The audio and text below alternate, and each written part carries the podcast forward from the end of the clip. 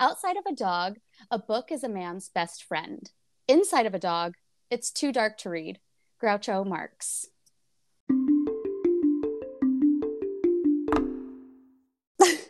That was Brandy. I'm Kayla. This is two bitches reading books. That was a good one. Yeah. I I was really gonna try to get something that was gonna like articulate like spooky reading and how it gets you in like the mindset or something, but then I saw that and I was like, I love dogs. Yeah. I'm gonna Yeah. post a picture of my dog when I post this quote on Friday. Uh, okay, so should we get into it? We left off Kate 11 years before on page 130. Kate's basically talking about the river walk and i like i was laughing at this part because she's talking about like the crown jewel of the town and that makes me laugh because i you know you go to the river walks of towns when you go there because it's something to do for free while you're like killing time between your activities.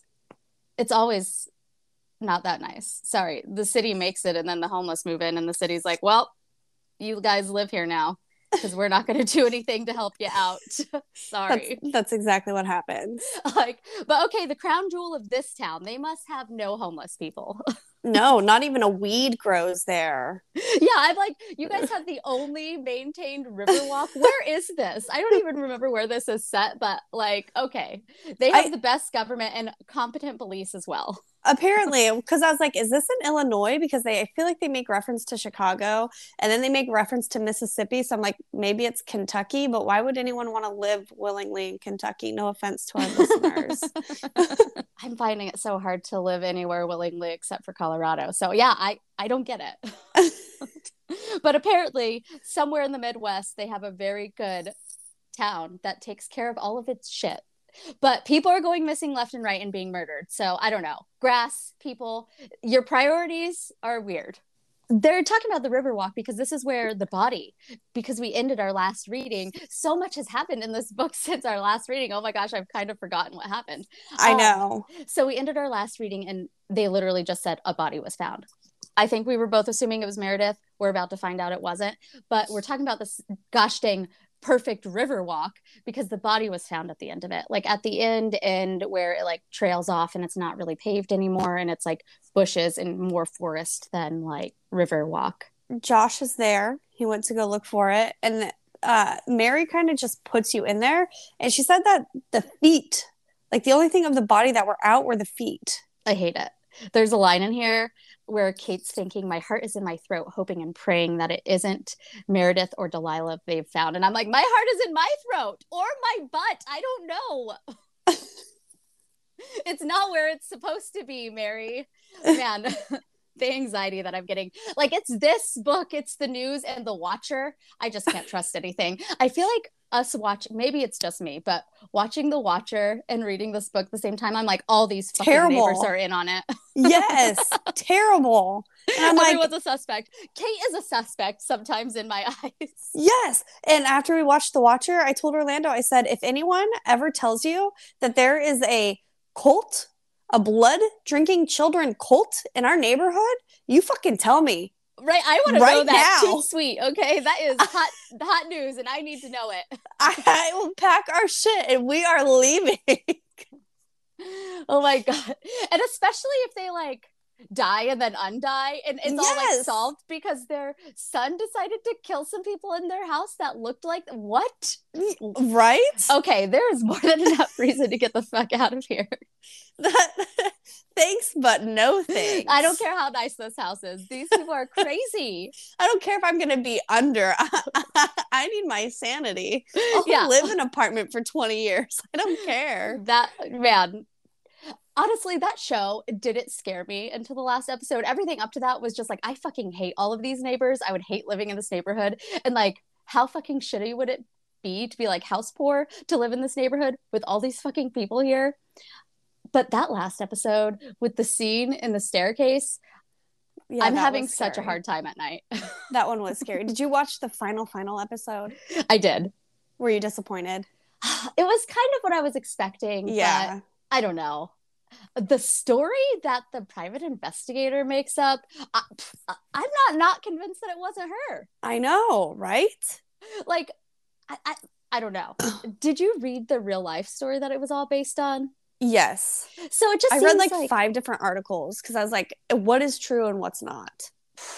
what do you think is true in the real life When You think it was the people themselves, or do you think the neighborhood was really fucking crazy? I think the neighborhood was really fucking crazy.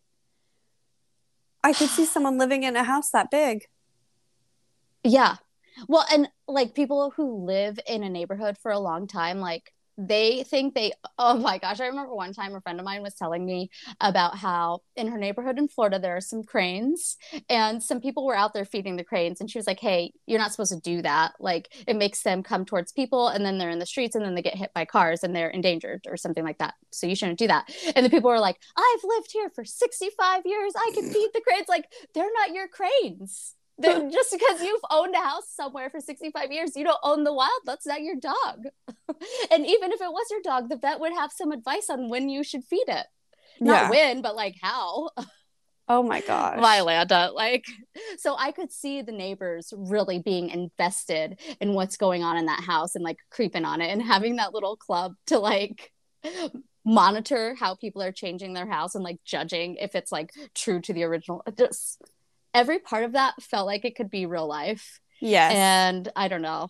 I want to live in the middle of nowhere in a cave where nobody else is sometimes. yeah, same here. Same here. And I was just like, it kind of goes back to local woman missing because it's like those neighbors are also Everyone in the neighborhood seems guilty. yes. Oh my god. yes. and like so much stuff is going on and not all of it's connected like what is happening that this much crime is happening in this one little neighborhood? I'm assuming it's one subdivision if they can walk to each other's houses. That's what I'm thinking. oh my goodness it's crazy. But you know somebody did get shot in my neighborhood in april or not shot but stabbed and then we thought we heard a gunshot in like august and this is a relatively good neighborhood with a brand new nice school so i guess it can happen anywhere. I just made my neighborhood sound like there's some gang violence going on here it was mostly domestic violence though So much better. Which is I what we also get into in this book. it's not so much better it's just you know so much more often that it happens Yes. it's just like how it's spun that that's it's it's like gangsters or whatever the like the youths no it's it's misogyny Yeah. yes. you divorced me so i'm gonna break in and stab you to death Yeah. A lover's quarrel. We are so far away from the book actually we're like a book adjacent because like so much of this stuff fucking happened in the book Exactly. So it's just like we're kind of on it. We just went on a sidetrack, but now we're getting back to it. Yeah, we're coming back. So they're all on Josh and Meredith's lawn, and Josh is back. Or he's not there. He's gone down to the river to see the body. Obviously, the cops want him to see if it's um, Meredith or Delilah. And so everybody's just basically like talking about it, the whole search party. Uh, I think there were 30 people. Yes. Give or take. So, um, And this shows just how neighborly Kate and B are because as they're waiting for Josh Josh to come back and the people are still on the porch, they go and make everybody snacks. But no Yes. one can eat them because everyone's just really upset about the body. yeah. And I mean, I totally get it. I don't think I would be able to eat either. I would be stressed as fuck. Yeah. Oh, and then this is also when we learn about Dr. Feingold. Uh, there's so much going on in these chapters and it surprised me because like i was like trying to find a quote for my post yesterday and it's just not like a big quotable book like there aren't big heavy lines but like there's some juicy shit in here i just don't know how she does it it's very easy to read but there's a lot going on i don't know anyway That's exactly how I feel. I was reading just now the paragraph that talks about how the body was found. It it's saying it was like half buried in the earth and the head and the torso were, were concealed, but like you were saying, just the feet were sticking out. So um the rain, it's been raining back 11 years ago. It's like flooding basically. And it must have washed some of the dirt away. They think that it was buried better, but then a dog found it. And this is a fear that I really have that I'm going to be walking my dog one day and find a fucking body Well, that's how they do it on SVU all the time. all the time. It's always dog walkers. It's always the dogs, and it would be the dogs. They love sniffing shit. Anything that's on the ground that's not supposed to be there, they know. Somebody asks if there are any signs of foul play, and the people who are telling the story at this point like look at each other and they are like well the body was unclothed and everybody's like oh, and I'm, I'm sure we're all our all of our heads are going to the same place but we still don't know who it is I don't want to jump ahead too far, but don't doesn't Josh say that they found like a blanket, a small blanket over her? Yeah, in a few I was just thinking it's very interesting that she chose the word unclothed here and not like naked or anything like that because yeah, she didn't have clothes on, but she was covered in a blanket. We find out later and Kate starts to kind of like wonder if that was remorse or something. Man, she just casually like throws in when she's getting the snacks how awkward it is with the workers being around and she just casually mentions the workers being around all the time and I'm kind of wondering if that has something to do with something by the end or if it just adds to the creepiness factor like Kate's feeling of fear all the time. I feel like it's creepiness factor because as we go through these next 130 pages, Kate mentions it a lot, especially like with that last chapter of like workers are here, there's the key, this, that, this, that. Yeah. And the shower where she feels super uncomfortable. Yes. Yeah. So they talk about the body. Everybody's still out there. They're talking about um, Dr. Feingold eventually.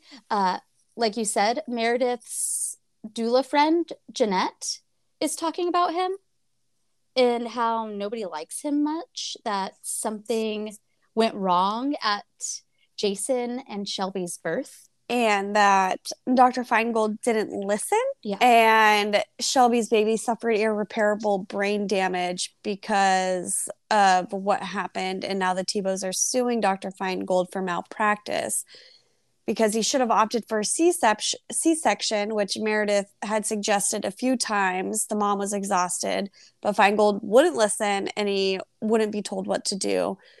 And she said he cut an ep- episiotomy, so he cut her vagina and used forceps, which applied too much pressure to the infant's skull and it fractured it. I think it's episiotomy.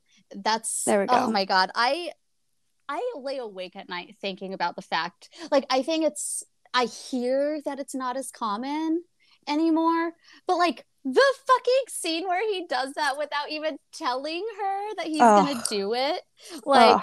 my fucking god. Anyway, the Tebows are suing. Meredith is going to testify, and Jeanette even goes on to talk about like what effects the baby might have. They don't even know yet because the baby is still so young, but some of the kids get cerebral palsy from this, some seizure disorders. There's other developmental delays. And Jeanette mentions at the bottom of page 135 that Meredith was set to be dep- deposed for that case this week, the week that she went missing. Um, this is a big bombshell for everybody because it's kind of a lot of ducks are lining up in a row and uh, time passes everybody's kind of like done talking it seems like or at least we're not hearing what they're talking about and josh pulls up it looks like he's not doing all right it seems like he might be crying or kind of collecting himself he's you know like his wife is missing or he murdered his wife and he's stressed out about being investigated by the police it could be anything at this point but Anything. his wife is missing and he's really stressed out. He's like, he gets out. It looks like he's been drinking, but he's just so fucking depressed and hasn't eating eaten and probably hasn't been sleeping. He gets over there and he's just crying. B and Kate go and hug him. And they're assuming, of course, the worst is dead. Mer- or the worst has happened. Meredith is dead. He finally says it's not her. And somebody's like, What do you mean? It's not her. And he's like, the body, it wasn't Meredith. It was that Tebow woman. And Kate feels bad for crying tears of relief that it was not Shelby. But honestly, you didn't know Shelby. Yeah. So it's hard to be sad. I mean, uh, no, it's not hard to be sad about that. It's easy to be relieved that your friend isn't dead yet. you know? Yes. Yeah. So that's understandable. and they ask what happened to her, and they are not going to know until after the autopsy. Now, police are questioning Josh. I feel like half of the fucking people who stayed there just waited there to find out what happened to her, how she died. Like Yeah. everybody wanted to know that question. Yeah. But yeah, of course, you know, the spouse is always the first suspect. Of course, Josh doesn't realize he's a suspect. He's like, whatever you need to say, you can say it out here. All of these people have been waiting for news. And they're like, no, you want to come inside with us. And he's like, well, I got to go pick up my son. And of course, B and Kate, best neighbors ever, are going to go get Leo from the babysitter because the cops cannot wait 15 minutes to interrogate Josh. So he goes into the house with them, and the ladies go to pick up Leo, little four year old Leo, at his, quite frankly, scary sounding daycare. That's the end of that chapter, though. And we start 140 in Leo's chapter in current time. My thought on this was there's a possibility it could be Dr. Feingold, but those text messages to Meredith started in March and Dr. Feingold's thing happened in May. So then I was like, okay, he's ruled out. Yes. So I don't think we knew that timing for a couple more chapters, but yeah, definitely in this reading before even Leo told us that it wasn't related, which it's funny that Leo's the one telling us the information, but of course he's the only current point of view that we get, mm-hmm. Which is interesting. Very. Why aren't we getting Josh's point of view? What's going to happen? To... Anyway, anyway, I'm getting off topic, but yeah, um, you definitely like it. She's definitely trying to get us to think that the text messages and the doctor, everything just fits into a nice little neat bow. But no, this neighborhood is going to shit. People are dying left to right. Crime is rampant. I just don't understand what's going on here. No. Oh man. So Leo's like in the kitchen, I think, maybe. It doesn't matter where they are. He realizes that his sister doesn't really remember him and he's thinking it doesn't surprise me. I'm not so memorable. I just thought that was so sweet. Leo is just like such a sad little bullied kid and i feel bad for him. his mom died. His sister who was his best friend went away. His dad couldn't get the guts up to tell him what was going on and something was going on at that fucking daycare. Heaven knows if it was a bully or something else with the daycarers and he goes to school and gets bullied. I just feel so bad for him. I do too. He uh. like goes and gets some clothes for her to wear and gives them to her and she's like, "Thank you, sir." And he thinks, "I can't even bring myself to laugh because it's pitiful that you think you need to call me your kid brother, sir." Talk about fucked up. The the the amount of shit that you would have to go through to be this self-aware as a boy at 15. Bro, they're not emotionally mature until their 40s. That's a scientific thing. The dad is like asking to tuck her in. He she doesn't say anything back. She doesn't want to talk to these people. And they clearly don't understand that like talking used to be such a complicated thing for her because if she said the wrong thing, she would be in super bad trouble. But they're trying to do their best and just leave her alone and tell her to like let them know if she needs something and then Leo thinks, I lock my door when I go to sleep. I don't know what kind of person you are. That lady cop said you escaped because you made your own shank. I don't and know if you're going to stab did. me.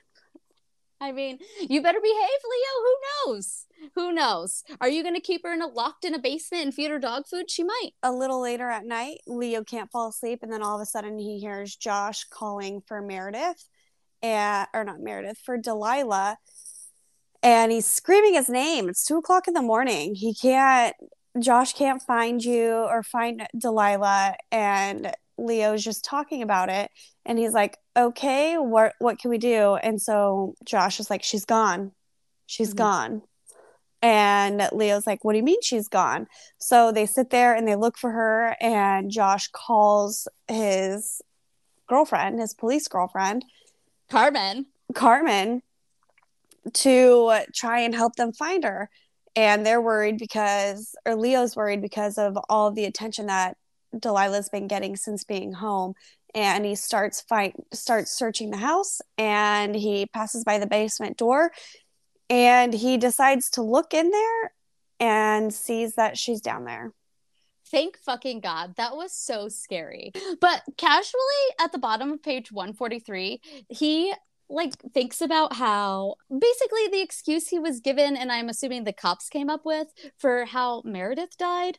And it says that's when mom turned the knife around and stabbed herself in the abdomen easy and quick. According to the coroner reports she managed to get her own liver and bleed out. Like she did that after she tried to slash her wrists and didn't go deep enough. She stabbed herself in the stomach. Like that's the coroner's reports like what it says happened for Meredith's death. What? It doesn't make sense. That's her suicide? That's crazy. Yeah. That's that's I've never heard anything like that before. Man. But anyways, that that was just like a casual little like two sentences at the bottom of page 143. Okay.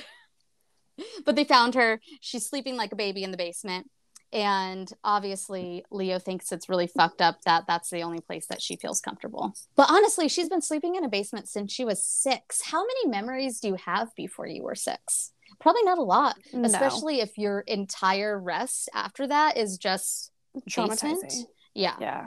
So that ends Leo's chapter, and then we're with Meredith in March, 11 years before, and she's getting more scary text messages. I fucking hate these now that I know who they are. Oh, gosh. Yeah. So she had kind of forgotten about them. Um, nothing has really happened, and she just kind of convinced herself that nothing was going on.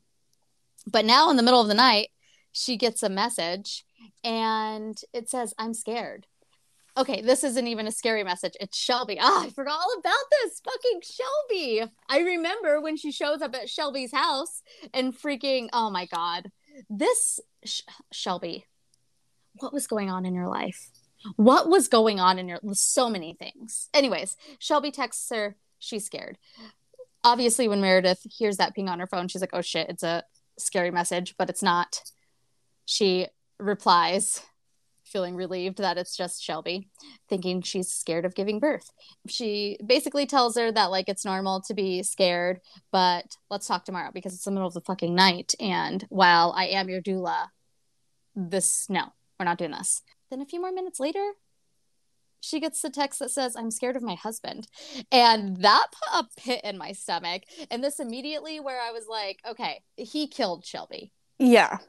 Like you, you don't send a two o'clock in the morning text message of i'm scared of my husband unless some real shit is going on. Now meredith is not going to like tell her we're going to wait about this tomorrow. She wants to know if he hurt her. Before she even texts back to ask if ask if he hurt her she's like should i just drop her. But then she's like, okay, the reason I actually took this job is to help people like this who don't have supportive husbands who are in scary situations. So she's like, I'm going to just be the best support system I can. Asks if he heard her, remembers that she was wearing those sunglasses last time they saw each other when they signed the contract after they negotiated and she talked him into it. I'm using heavy quotations here. And she's just thinking about how not all abuse is physical, it can be emotional and stuff too.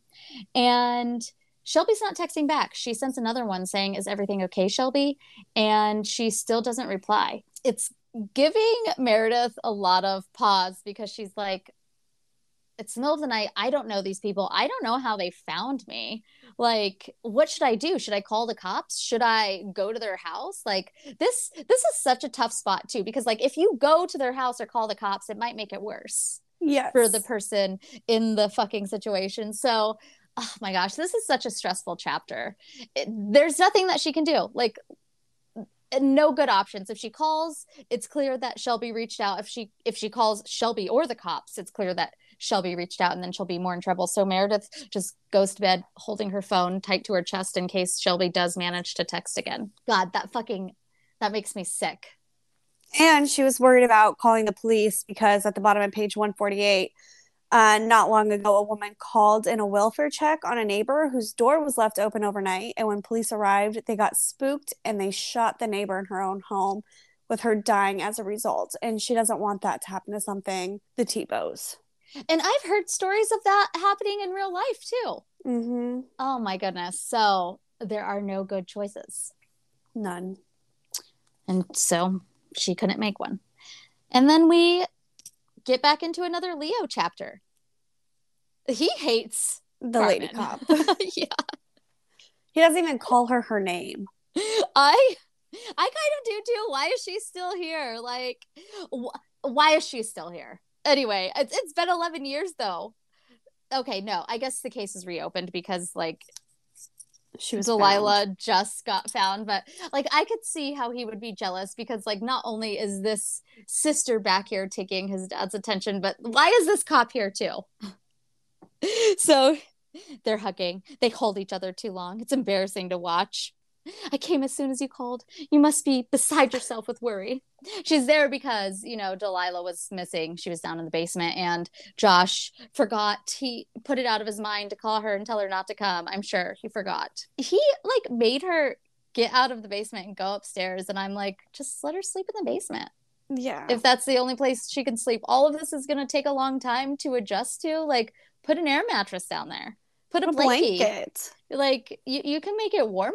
This you it doesn't have to be a dungeon, but okay. I'm going on a tangent here because this whole page is just Carmen and Josh talking. I just don't. I frankly do not care.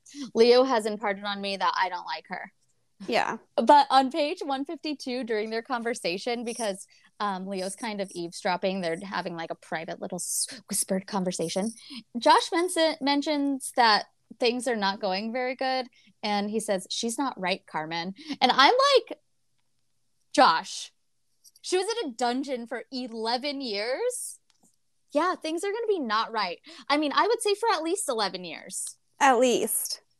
And um, of course, Carmen's like, of course she's not. She's suffered greatly, like blah, blah, blah. And of course, Leo's thinking, nobody mentions me suffering. Of course, Josh is thankful that the kid is back. And he's like, thank you for bringing my baby girl back to me. And I'm like, well, Delilah did that. But sure, yeah, thank Carmen. She uh, took the call, I guess, when somebody called and when picked her up. The sure. one I don't like is he's like, it's been over a decade. She's not my little girl anymore. Don't get me wrong. I'm ecstatic to have her home.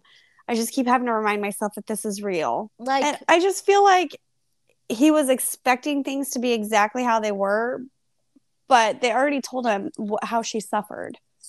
That's so, it's so Partly. frustrating. Imagine this is a normal thought for people to have. Like, you're out of that bad situation. Why are you still having trauma from it? And yeah. I feel like it's so traumatizing to have to re explain to people why you're still having trauma about a traumatic situation instead of them just being like, okay, cool, you have shit going on and I'm going to let you have shit going on. Like, what? Let's just, let's just let people be traumatized for a little while. You got to exactly. work through it. Yep. She's been out of the basement for three days. She had to stab a grown man who, frankly, I think was trying to rape her at some point. Yes. In the neck. Okay a lot of stuff went on. Her only friend in the world might be dead. She's not in a good place. Anyway, Josh kind of pisses me off. He's just like a middle aged man, and I feel like his head's in a weird place all the time. He's got a girlfriend, he's got a teenage daughter now. It's confusing for him, and there's trauma, and he doesn't know how to deal with it. But I should give him the benefit of the doubt because he's had a rough 11 years too. So I don't know why I'm all mad at everybody forget Josh, forget Cassandra, like fuck her all the way. Oh my god. all of bitch. these neighbors fucking suck. And I'm still questioning B in her soundproof garage. Oh, I have a theory for that one. Oh my land. Do you want it now or do you want it later?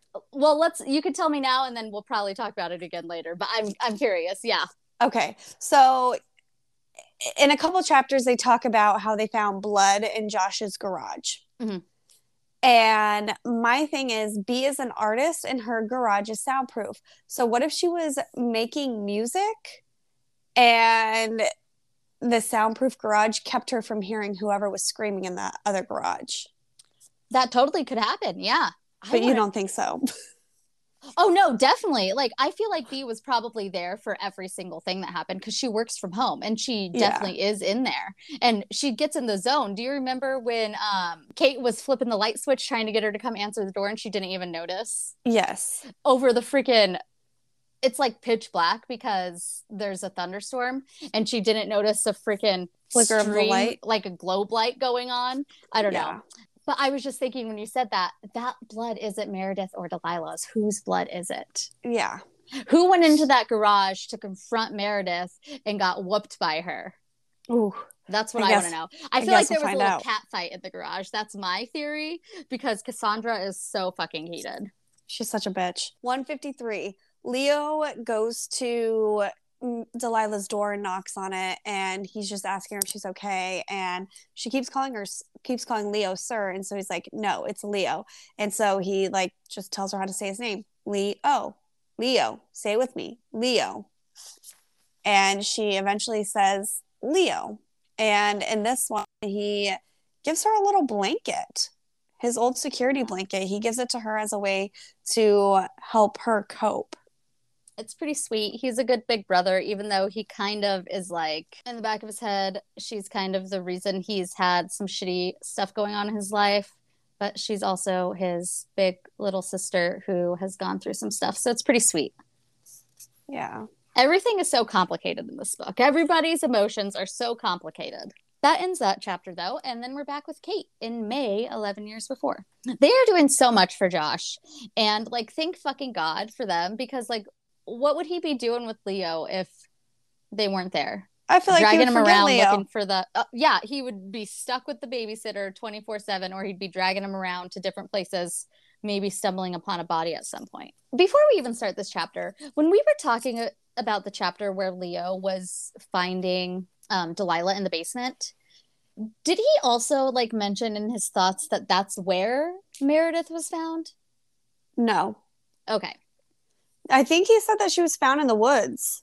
just being in the basement reminded him of his mom's suicide his his mom's supposed suicide so i was wondering if she was found in some sort of basement or something like that or even this basement in some sort of like shirley temple thing where she wasn't there and then she was again Maybe. going back to I'm, look? I'm going back to look because I don't even think they say where she was found. So he just says the basement's unfinished because mom hoped to finish it one day, but it didn't happen before she tried to slash her wrists. So he Okay. doesn't say where she was found. He was Yeah. just talking about yeah it reminded her him of her because that was her project i see i see yes. so, So, we still don't know where she was found. She better have been found inside that fucking house because if they're saying she went offside to gut herself, like, are you kidding me? But once again, you know, we read where the crawdads sing, and I thought the claps were so stupid then too. So shoot, maybe Meredith did kill herself, but I don't know. She doesn't seem like she would, just from the chapters we know. But then again,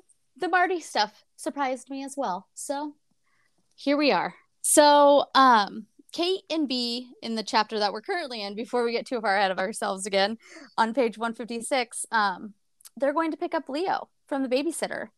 Um, they're just describing this pure fucking chaos in here. Like, there's no way this daycare is legal.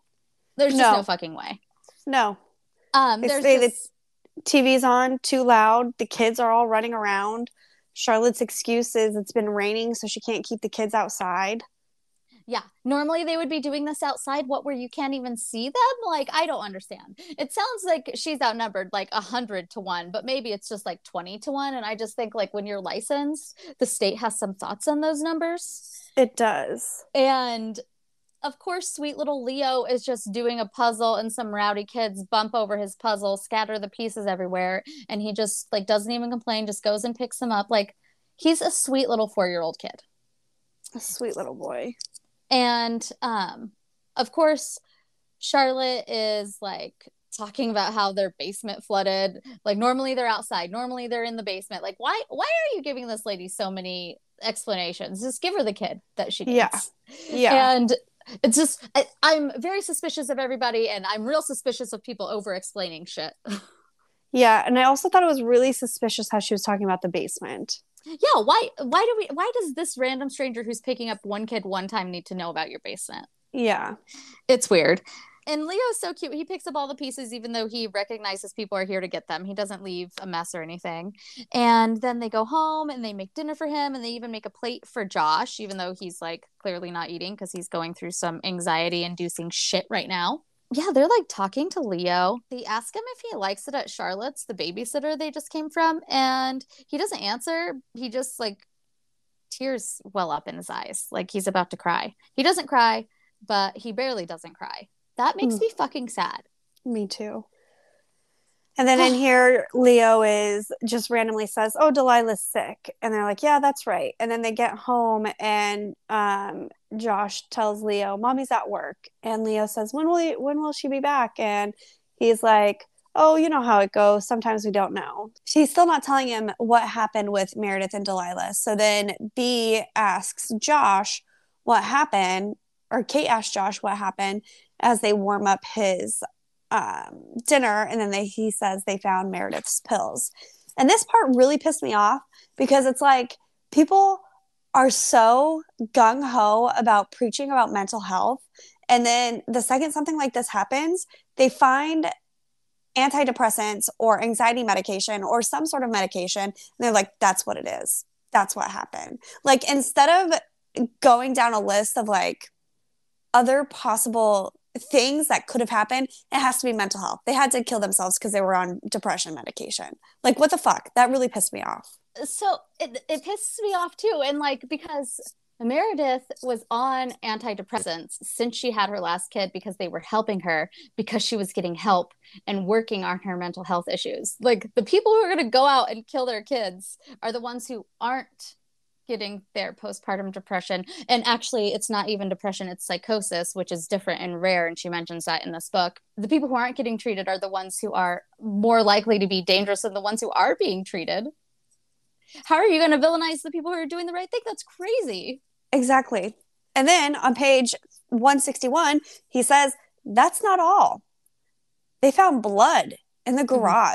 And Kate's like, You hadn't noticed? And Josh's course is like, It's dark. One of the bulbs is burned out. I keep forgetting to fix it. It's like a normal thing. And he's like, It's not a ton of blood. It was pretty hard to see even after they pointed it out. Of course, at this point, I'm like, What the fuck? Who cleaned up the blood in the garage?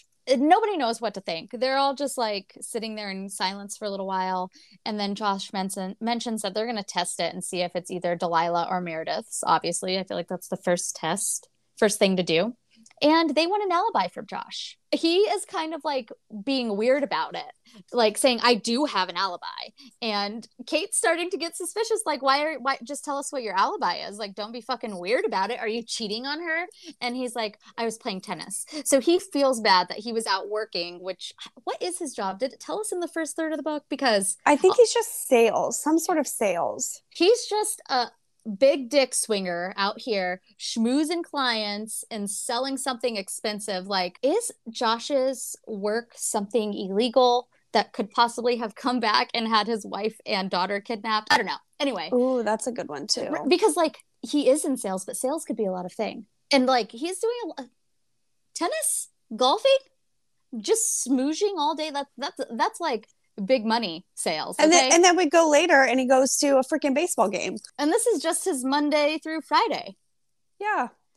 So um he's obviously he was not wanting to admit what he was doing because he feels bad because he had fun on his tennis game and his wife and kid were being kidnapped and possibly murdered. But um at least it's a good alibi where people can vouch for him and hopefully that means that the cops will narrow like get rid of him and start looking for other people instead of trying to figure out like how to discount that or whatever but we'll see what happens. We find out here on page 163 that shelby had the blanket. And kate asks josh if they think that her husband killed her. And he says no one said. And then they also mention that Shelby was one of Meredith's clients. They do it kind of sneaky, like, how much did Meredith tell you about her clients? And then they ask if he knew that Shelby was one of hers. And this is news to him. This is the first time he's finding out that Shelby was Meredith's client or that Meredith was going to testify against Dr. whatever his fucking name is, Dr. Malpractice. Could you imagine like that? That that feels so huge to not tell to get that ball dropped on you. Yeah. And this isn't the first time he's had a ball dropped on him. Meredith wasn't at work the day she went missing when she was supposed to be, and she didn't take Delilah to school either. And she was cutting back on clients. Yeah. I ended this chapter kind of feeling like Josh is really placing a lot of blame on Mr. Tebow. Yes. Um, he ends because they got all this information from Mr. Tebow about the doctor. And he's like, maybe that's what Mr. Tebow wants you to think. Maybe it's a lie. Um, which, you know, he, we do find out later that he was probably trying to cast blame somewhere else. But of course, they end this conversation trying to on a high note, like saying, hopefully the girls are found just fine. But everyone knowing they need to find it, find them sooner or later, it's going to be too late. Just the nature of missing person cases. What, 48 hours? Yeah. And isn't it less if it's a kid? I think so. Which is so dumb because you can't report them missing for uh, until they've been missing for 24 hours. Right. Adults anyways, at least they'll pay attention to missing kids cases, but like yeah. bad things happen to adults too, man. Mhm. So that chapter ends and the next chapter is Meredith, still in March 11 years before. And she's talking about how hot her husband is. She he really she really loves him and it's really sweet in this one, she's just talking about how she couldn't sleep because of the text messages from Shelby. Yeah. And she says that her and her husband don't really get a lot of alone time. So they just start macking out in the kitchen. And then they hear one of the kids is up. Yep. And that's they start chatting and she ends up lying to him about who texted her. She doesn't want to tell him about Shelby's drama because he's already pretty up in arms about her doing this job anyways.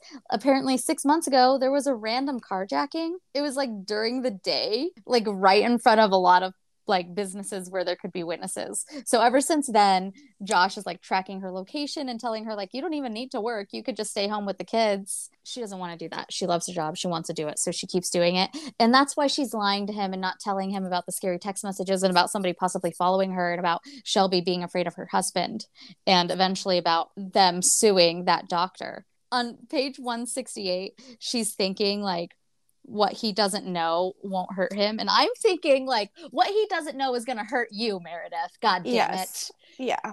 Oh, what about you? What about you? so gosh, we're about to get into the kindergarten drama and I hate it. It might be my least favorite part of this whole book. Like, how are you as a grown ass woman going to teach your five year old daughter to be a mean girl. Like they're going to learn it from their friends already. You're supposed to be the balance. Fucking Cassandra. Anyways, we haven't gotten there yet, but I'm still mad about it. I am too. Delilah sees Cassandra and Piper and Arlo leave for school, and she wants to leave too because she wants to hang out with them. Uh, Piper is one of her really good friends, mm-hmm. and they can't find Leo shoes, so they can't go. So Delilah's helping look for it, and she's like, Delilah's just really upset about not seeing Piper. Meredith is like, You'll see her at school. It's okay. They get to school. Meredith sees a mom that her and Cassandra used to kiki about over coffee. And now Cassandra and that mom are really close friends, which means Piper and that five year old are really close friends. Yeah. And they're like right in front of the school by the crossing guard. And Delilah can see Piper and this little girl, Lily Morris, holding hands, crossing the school and going into the school together. It's just so bitchy, but like, of course, Meredith is trying to think the best. Like, of course, they're not trying to leave her out on purpose. They didn't see us, whatever. The ladies, the women walk past after the school age kids have gone inside. And Meredith overhears them making a play date without Delilah, and knowing that that's going to hurt Delilah's feelings, she like kind of reaches out her arm, and is like, "Hey, Cassandra, just letting you know I'm right here," and like still trying to assume the best, thinking she didn't see me, and Cassandra's still like, "Oh, hi, Meredith, didn't see you there," and just like went on about her day. It's why are you being so rude? Cassandra. Yeah. Just say hi to your friend. You guys are in Meredith mentions there are 12 people there. Like it would be very hard. It, it wasn't a mob. It wasn't like she was at a fucking ACDC concert back in the day. Okay. No. And at this point, Meredith is feeling bad because she hasn't been a good friend to Cassandra. Yeah. And she thinks that's the reason why Cassandra's being angry because she's canceled too many coffee dates. She is like, mentioning the only things Cassandra knows that Meredith ha- has done that would be like quote unquote bad friend material is the canceled coffee dates, but that's because of her job. But Cassandra doesn't know about Marty and me unless he told her, but he wouldn't do that. We agreed to keep things secret for Cassandra and Josh's sake. I thought here, Meredith, you're having an affair. Me too. I was like, you love your husband. How, oh my goodness. Anyways, lots of intrigue. She doesn't say anything else about Marty until a, a later chapter. So it definitely leaves you like, Meredith. Meredith. This just fucking sucks. Like, whatever moving on. She has to she has to move on with her day because you're a mom and you got to drop the other kid off at daycare and get on with your fucking life. So they get up to charlotte's house. Leo freaks out when he has to go into charlotte's house. And i like at this point like he almost cried when the neighbors asked about the babysitter and now he's like having a full-on tantrum. Charlotte's saying he'll be fine. He always is after you leave. And meredith is thinking the pediatri- pediatrician said the same thing like this is a phase it'll pass. But i fucking hate it is yeah. this really a phase? Like they go from being outgoing and running into the daycare office to like not wanting to go into the daycare office? No. Yeah. Like I feel like I would really question if my outgoing child just stopped being outgoing one day. Anyway, she is questioning it. She feels really fucking guilty. She's getting the mom guilt. Now she's going to do one more thing before she goes off to her day. She's going to fucking Shelby's because she didn't sleep at all last night because Shelby texts in the middle of the fucking night saying she's scared of her husband's. And she just like goes up to Shelby's and knocks on the door. the balls, but you know, sometimes you got to do that. Shelby really pissed me off here. Yeah, Shelby's being a total fucking sneaky bitch. And like you sent those messages to Shelby, you know you did it. Doesn't even say anything nice when she opens the door. She opens the door and says, "What are you doing here?" Meredith's ready to leave because she doesn't look abused. And she tells her you didn't text back last night. I was worried. And Shelby like looks like okay, what? My problem where? Her question is, "How do you know where I live?" And Meredith gets the impression that she is really offended at her showing up there and that she thinks Meredith is being a little stalkery. And she tells her it's on the contract. You wrote your uh, address on the contract. And she says, Right, I did. I just didn't think you'd show up at my door. And Meredith, of course, is like, I don't normally, but you text me in the middle of the night. And then she hears a man's voice in the background, which scares her. And he's just like telling Sher- Shelby to bring something for him to drink. And Shelby's like, I'll be there in a minute. I have to go. And basically, like, tries to slam the door in Meredith's face. And Meredith is like being more ballsy than she has all of these fucking chapters and shoves her toe in the door because she's going to find out if this lady got hurt or not. This is her client. She's going to make sure that baby is fucking born without, you know, being aborted at like eight and a half months by an angry fist. She's just like, Your text messages stress me out. Tell me if you were hurt she's like, Well, I was just mad. We were just having a dumb fight. Meredith asks about what? He's pissed that she bought like maternity shirts because he's outgrown her shirts. Like, that's what their fight was about. God, I hate the way she ends the conversation. She's just being super fucking condescending, saying, Do I look hurt to you? And then finally meredith's like i'm here for you she really wants to be a good friend and or a good like doula or whatever and the last paragraph on page 175 the grin on her face is very Stepford Wives. You're sweet, Meredith. Really sweet. I'm glad I found you, she says. She drops my hand. She goes to close the door. She still hasn't told me if she's all right. I try to stop her, but before I can, the door is shut. She just like personality switched into like a good little wife after complaining that her husband was like emotionally abusing her for needing new clothes because she's growing a child. I was really upset at this because like she's being really bitchy to this lady who's trying to help her, but also she's like probably embarrassed because she was she sent those texts and then like in the morning light you start like convincing yourself that it wasn't that bad or he's probably already apologized already. And then we find out later that like she's actively cheating on her husband right now. That man in the house is not her husband. Yeah. Oh my god what a chapter. We didn't find that out until later though but like looking back of course she wants meredith to fucking leave and she doesn't want to talk about her husband. Of course what balls you must have to be very fucking pregnant, have lived in a place for a couple of weeks, and already be having sex with a married neighbor in your I, abusive husband's house. I can tell you that I have not been in the mood to have sex at all. And well, look where it got you last time. Yeah. And so I don't know how Shelby can have sex with multiple men right now. The fucking mess. The fucking mess in Shelby's life. I wish she was still alive so we could hear some stories. It sounds wild over there. I know. She needed she should have wrote a book. Yeah.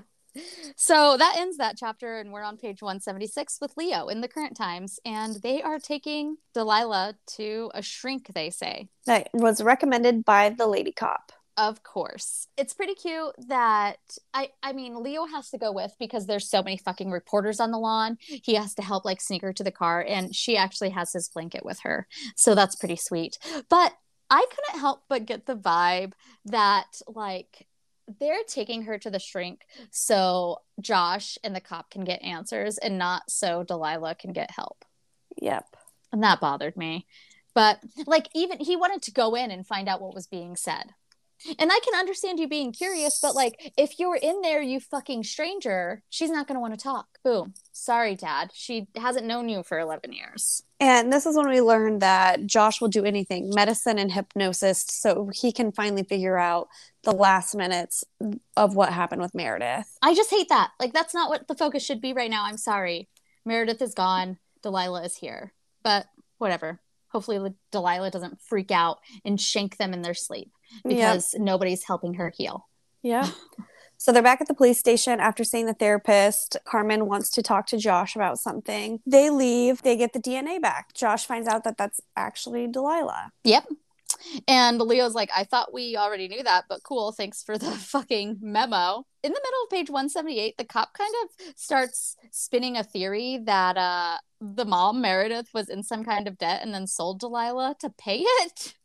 And like, are you gonna spin that theory to the dad, to the the the husband, the widower? No. My Atlanta. It's so fucking weird that he's interested in the lady that's investigating his wife's murder. I just hate that whole relationship so much. They're talking about how suburban moms have these secret lives of selling prescription drugs and it can really get them in trouble. And like, okay, Fox News. Did you find some fentanyl in your kids' candy? no. Oh, well, that's disappointing. it's almost like the drug dealers want you to buy it or something. It's crazy. it's crazy, right? Oh, well, dang it. Not trying fentanyl for free this year. Damn. Not checking that one off the bucket list. But anyways, Leo talks about how his dad still idolizes Meredith. And he's like, he's like, yeah, she took you. Yeah, she ended her own life. Yeah, I hate her for it. I kind of hate you for it. But he idolizes her. So Josh puts out that theory that Meredith sold Delilah. good. Thank God. Because, like, I mean, I hope that means that he's actively, like, thinking that it wasn't even a suicide. But also, like, if the cop thought it was a suicide, if they ruled it a suicide, why would she even consider that theory and even con- converse with Josh about it? Like, Yeah. you guys have already come up with your dumb shit theories. Yes. So they have literally been like 100% convinced, like the cops have been 100% convinced since they found Meredith's body that since like she killed herself and gave Delilah away. And I, Because Man, they found the be- note. We we mentioned that the last time, right? They found a note. You'll never Yep. find her. Don't even try. yeah. And that's just got to be so frustrating as the family because that just feels like such an unlikely story. I mean, maybe that's what we'll find out to be true at the end and we're going to be eating our words. I just have my doubts. That ends that chapter. And then we're back with Meredith. 11 years before in March. Did we just jump from March to May with Meredith in this reading? We get no April, or was, no, there we get April. I think it's just like a chapter of April. a quick little chapter? Yeah. Well, I'm glad she got like one month of seemingly peace before everything went to shit. Yeah. Okay. It looks like it's two chapters. Yeah, two chapters. I feel bad for her. These last few months were just so fucking stressful. And even in Leo's last chapter, he mentions how Meredith hadn't been herself before everything happened. Yeah, and could you imagine like being harassed and having no idea who it was for a month? I I wouldn't be myself either. No. on page 180 and 181 they're just kind of talking about how josh finalized a big deal this is still where i'm like what does he fucking do i want to know what deal he's finalizing is he selling drugs to big pharma something like that Yes, like that's exactly what it is. reagan in new girl vibe Yeah. I really like how in this one it shows how Meredith is still like such a great wife because she's like feeling really bad that she didn't even make something nice for him or take him out to a nice dinner. So they just end up having champagne with dinner. yeah it's sweet. It seems like they really love each other. And at the end of page 181 it's time for bath time and delilah's going first. And there is lily morris drama. She hates her she says. She plops down in the bathtub and splashes it everywhere. And it's just so sad to think about her having her normal little kindergarten drama. And then in a month she's going to be in a basement dungeon. Um delilah is convinced that this little bitch is trying to steal her friend. She says she's a thief mommy. A friend thief. Meredith knows that none of this is going to matter soon but she's like well why don't we do a play date with everyone so we can all be friends? Even though delilah is convinced that lily morris doesn't like her. They like kind of come up with this little plan where they're going to do a play date with all three of them together. And then it's time for leo's bath and this is where shit gets fucked up, man. Leo has a big red bruise, a fresh red bruise on his bottom. And it hasn't had a chance to turn purple. It happened today, she says. It wasn't there this morning. She asks him if he bumped into something and he just won't answer. I, I can't even imagine how fucking sick you would have to feel. Eventually, she keeps questioning him, and eventually he just like lifts his finger to his mouth and goes, shh. And oh my fucking god, the chills that I got reading that, like, why? What? So of course she calls Charlotte. She's showing Josh the bruise. Charlotte's saying that Leo didn't fall and she, or at least she didn't see anything that happened to Leo and I'm like, "Of course you didn't see anything. You are way too fucking outnumbered and you're a legal little daycare that you're running there. That's just got to be so fucking disappointing and unsatisfying. And I like, I would want to quit all my jobs and never take the kids to daycare ever again. I hate this chapter. Charlotte's just basically like, oh, nothing happened to Leo. Nothing happened to Leo. Yeah. And she says, I'd like to think if Leo got hurt, hurt, he would have told me about it so we could put ice on it. Like, this isn't Leo's four year old fault, my friend. That's why he has a daycare provider Yes. with the care because he's four. she goes and talks to Leo and tells him to let Charlotte know anytime he gets hurt, but she doesn't feel good about it and she doesn't know if her kids are being protected at that daycare. And I agree with her. That shit's fucking scary and I don't like it. So she agrees to talk to Leo to make sure that if he gets hurt at Charlotte's again, he'll go to Charlotte. And that's how we leave Meredith this time. And then we're with Kate and May 11 years before. And B just walked in on her confirming an appointment for that fucking OB that nobody likes. Ugh. And I yeah. hate this chapter. Is it's it this even one? it's not gonna happen yet but it is gonna happen and i fucking hated it but kate couldn't sleep she was up all night thinking about this she needs to find out if dr feingold is actually somebody who would be a murderer and she has to go talk to him herself and the only way she can do that is by pretending she thinks she's pregnant and getting an appointment with him b obviously hates this so she's just gonna go with so i guess two people can get traumatized. And that's that whole chapter. Kate, Kate, Kate. She's so involved and I love her, but my goodness.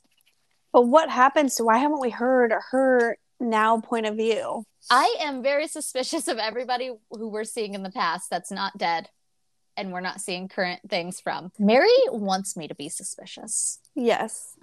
now we're on page 188. Meredith, we're finally in April, so we're getting closer. Yeah. I mean, I don't know what I was so anxious to get closer to because it's not good. No, but maybe we'll get answers. Yeah. Man, I fucking hate Cassandra. Every single time her name comes up going forward, I just want to punch her in her throat. I do too. Fucking cunt. Yeah. Can I say that on our podcast? I feel like I've said it, and she is being a cunt. And we make the rules, so yes, we can. Okay. so today, on this day for Meredith, Josh is going to a Cubs game to close a deal with whatever. And one of her clients goes into labor because, of course, so she needs someone to watch the kids. So she goes to Cassandra's and she's over there, and Cassandra is kind of just got home and is from running her errands and she's kind of snooty. Yeah, she's she's arguing with Marty, her husband, and because he's like, "Oh, well, you just got home. I thought I was gonna get to leave," and she's like, "No, I'm picking something up and then I'm leaving again." And Meredith is clearly getting the vibe that she doesn't even she can tell why Meredith is there, and she's like trying to draw a line in the sand so Meredith doesn't even fucking ask. Yes. And on page 189, this is when, okay, skipped forward a little bit. on page 189, we find out that Josh and Cassandra know that Marty and Meredith went to college, went to the same college together. But what they don't know is that they were friends. They lived in the same co ed dorm and they dated, and he took her virginity. But Yeah. they lost contact after college. She says he was a smooth talking boy. Smooth talking and char- charming. I just fucking hate good looking, smooth talking, charming men. There's no Yeah. reason for it Mm-mm. except for disarming women for one reason. Okay. Yep. And clearly, uh, Meredith thinks that that's exactly Marty's, you know, MO. But Cassandra and Marty just moved to the neighborhood 10 months ago. We also find that out on page 89. And Meredith and Marty had not spoken before this uh, between college and, you know, now. Marty doesn't have a Facebook and they never spoke. So one day they just showed up in the neighborhood that Meredith and her husband lived in. And it's been almost 20 years. Yeah. And he, even at the top of page 190, he's still being a little smooth talking prick. She, because he answers the door and she says, I'm sorry to bother you. And he says, You're never a bother, and like smiles at her. Ugh, I hate him. I hate him. And she says he always has like a way to put her at ease. And I'm like, I bet he puts everyone at ease. Okay. Mm-hmm. And that's that's great for you. I just don't think it's husband material. Cassandra happens to come in like right after Marty answers the door. And then they have their little argument about, well, I don't want to be here either. And I'm I'm going out again, so you still have to be here. And Meredith kind of gets the vibe that neither of them wants to be home with their kids, so they're not going to take her kids. And it's just so fucking awkward. Cassandra is like asking what Josh is doing. Meredith tells her, and Cassandra's like, must be nice. Why didn't you and the kids go? And even like saying that he should take Meredith and the kids to his work things. And Meredith tries to like explain that uh you wouldn't do that. Cassandra finally gets around to asking why she stopped by, you know, probably being a condescending bitch. And Meredith doesn't want to ask at this point because it's gotten too fucking awkward. And she says, It's about Piper. I actually wanted to schedule a play date with everyone. And Cassandra's like, Oh, I think that would be lovely. And I'm just like thinking at this point, I have a note right here on page 192. I think this has to do with Amber, like this whole fucking little argument tiff that Cassandra and Meredith are having. I'm assuming at this point that Amber and Cassandra went and hung out, and Amber like spouted some nonsense, and Cassandra was like, "Yeah, I agree. I've noticed those things about Meredith, and now they're besties, and Meredith is on the outside." That's what mm, I was thinking was happening mm. right here. Well, I was like, "Wow, Cassandra's really um, upset when you cancel coffee dates on her." yeah. Oh my gosh, I had no idea, but of course, you know those things always come out to the light, don't they? Yep. So Meredith leaves. Obviously, she's not getting anywhere with this lady who clearly doesn't like her anymore, and she's getting those vibes. But she ends up going over to Kate and Bea, and they're the best. Like they open the door and like notice right away what's going on, and they're like, "Oh, we have pizza. Do you guys want to come help us eat this pizza?" Like they're just the best little like neighborhood aunties ever. They should open a daycare. They should, and I don't know why Meredith didn't ask them first. Yeah, me either. They're closer but she like so desperately wants to be cassandra's friend and i i noted this later in the reading but it's so weird. She's so jealous of her. Like she just admires how she looks and how she holds herself and how she does everything and i don't think that I, I think that not a small part of it is also that she married marty this guy who probably never seemed like he was going to settle down. But no. anyways their whole dynamic is so weird and yeah, she should have just stuck with Kate and Bea from the beginning. In 193, she mentions how Leo just walks right into the house willingly mm-hmm. with his blanket, jumping, happy. But at Charlotte's, he doesn't do that at all. So she's just concerned. She says her client nearly delivers without her, and that's sometimes hap- what happens. And Josh calls her as he's leaving the game. Yeah, and he even knows that she's been at a birth, even though she didn't tell him. And he's like, "Oh, I checked the location," and she does not like that he tracks her location. This made me stop reading right here because I was reading mostly yesterday, and Matt stayed home sick from work. So I like went into the other room and I was like, "How often do you check my location?" Because he has my location too, and he's like, "Never. You don't go anywhere." and that was so rude. Anyway. This is a funny little anecdote that happened to me personally. That's my, funny. My my betrothed just dissed me. so, anyways, um, she's feeling weird about Josh like invading her privacy, and then she gets a threatening text at the same fucking time to just heighten the fucking stress. And it says, "I hope you haven't forgotten about me because I haven't forgotten about you." And it says the emoji this time is a face screaming in fear. In fear. And at this point is where I was like, Shelby's baby isn't even born yet. So Meredith isn't beefing with that OB right now via text. Like I have to assume this has nothing to do with Shelby and the doctor. And that's when I started to put the pieces together that the timing wasn't fitting. And that's the end of that chapter. Jesus Ugh. Christ, Cassandra, why are you like this? Why are you like this? Why are you a terrible person? And now we're in the worst okay that probably one of the worst chapters. Yeah we're we're getting there. One of the worst chapters in this reading i should say. Yeah i mean if she's gonna do that in the middle of the fucking book what's gonna happen in the last hundred pages? Oh my gosh. We haven't even heard about how anybody was murdered yet. No. Just that they were. Yep. My goodness that hadn't even occurred to me yet. I literally had to take such a long break after 217. After page 217. That's the end of that chapter about the Oh, birth. Yeah, my god. Anyways, we're not there yet. We're on page 196. with Kate 11 years before. She's going to her appointment and it's it's going to be traumatic you guys bear with us we'll try to get through it fast she goes into the office and starts filling out paperwork and stupidly puts her first and last name on there and her address and i was at this point i'm like Bea's mad. She notices that Kate puts her personal information down, but I'm like, she had to make the appointment. Wouldn't she have had to give the information already? At least the name yeah. and the number. Yeah. But Bea is like, You're the worst fucking criminal ever. And I had been kind of suspecting Kate, like, of being involved in something because I think all the neighbors are, but like, she'd be a terrible criminal. Kate can't be doing anything. Could no. she? She no. she can't even go to a fake appointment as a fake person correctly. No.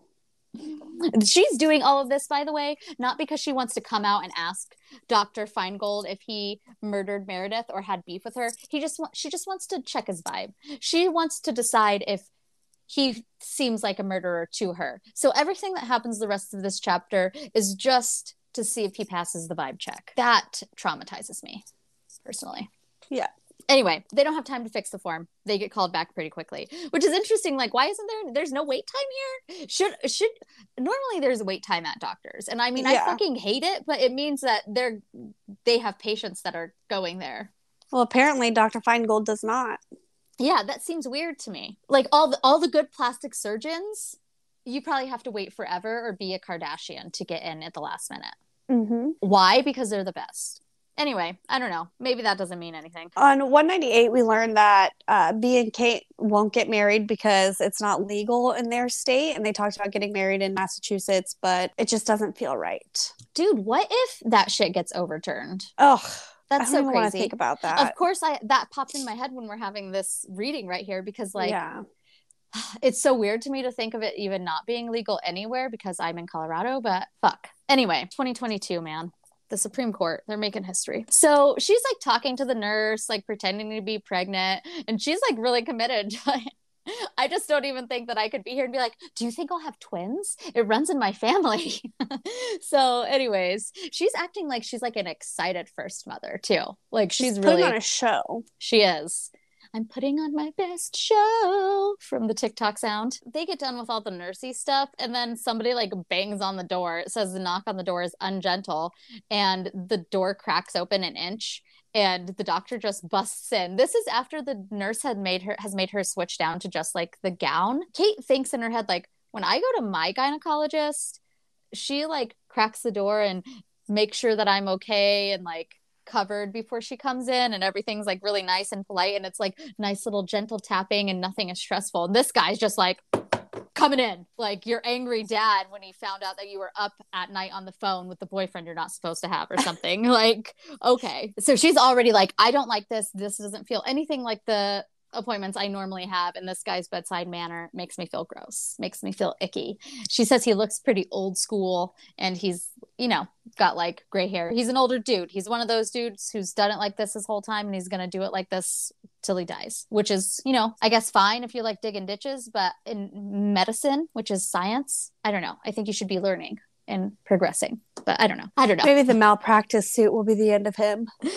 fingers freaking crossed. God, he's just so freaking weird. He basically ignores Bea being in the room. I feel like he's baiting her. Like, why do you think you're pregnant? Oh, you took three pregnancy tests. All three of them were positive. Are you sure?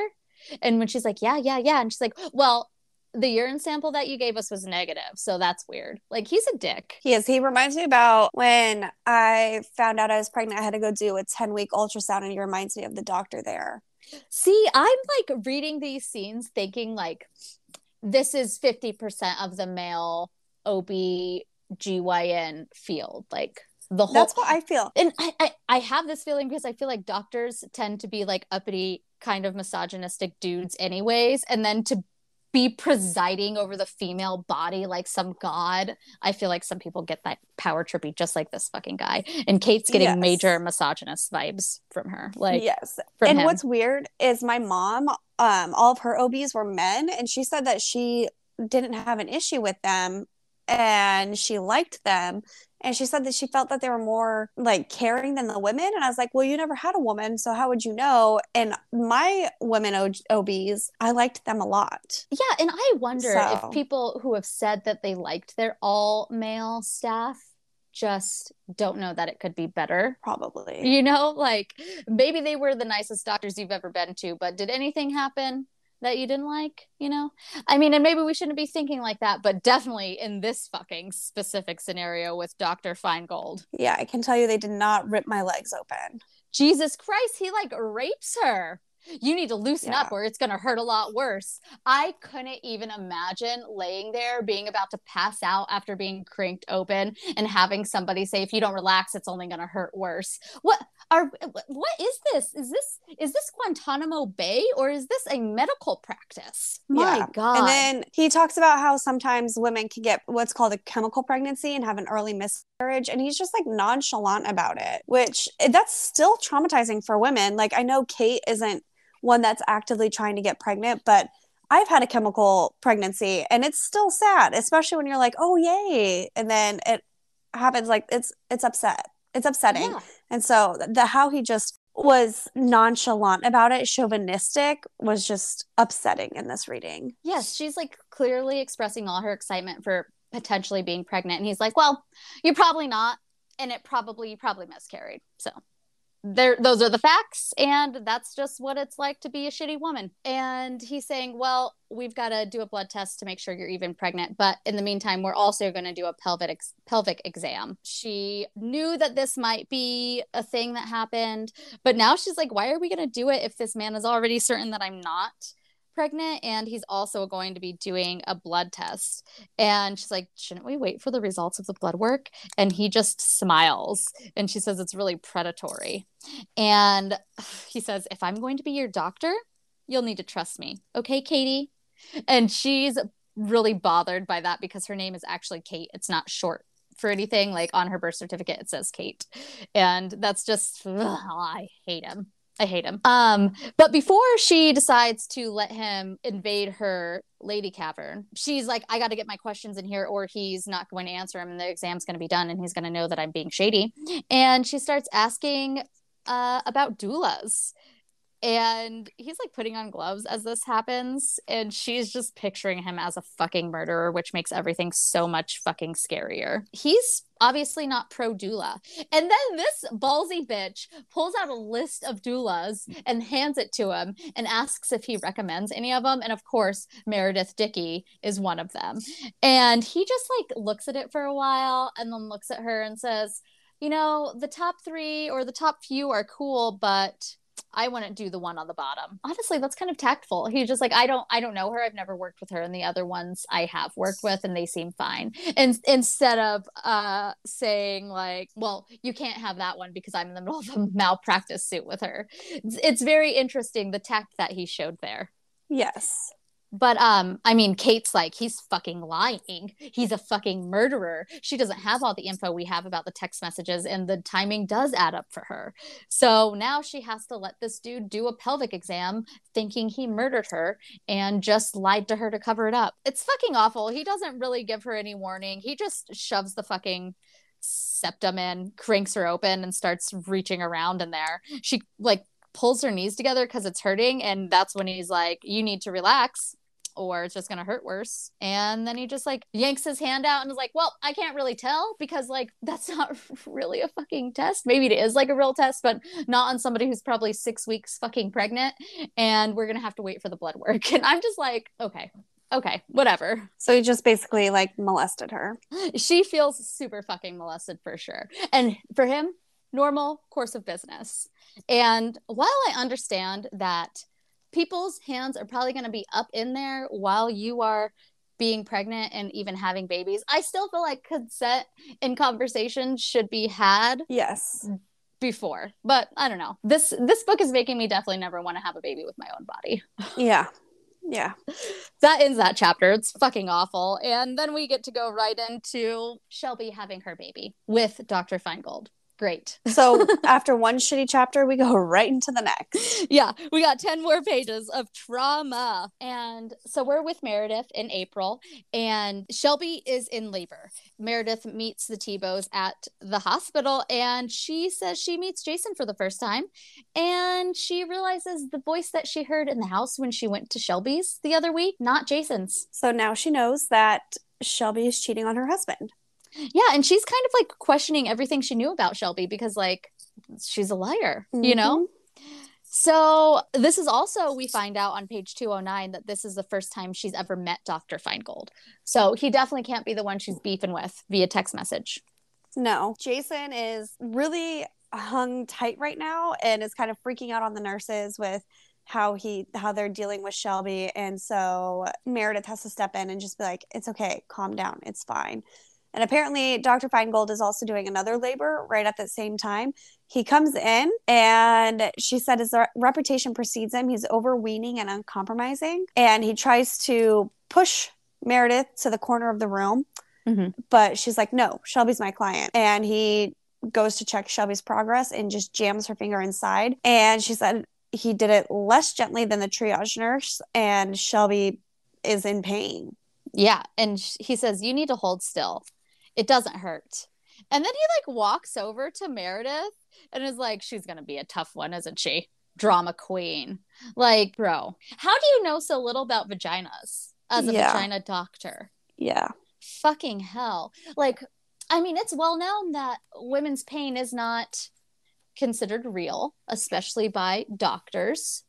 So, oh, this is just making so many things I already believe in my gut seem so real for me. An hour later, he he literally calls Shelby a fucking attention whore. By the way, he says that her acting like that, not wanting him to jam his fingers inside her abruptly without any fucking consent or anything, she's being attention whore. I love Meredith's uh oh my gosh. Yes. My clients are always looking for OB recommendations. I wouldn't recommend you to anyone.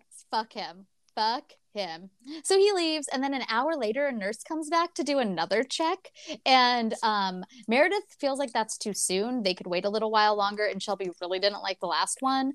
So she tells Shelby, which is her job to inform her that she has the right to say no to this and ask them to come back later. And Shelby does.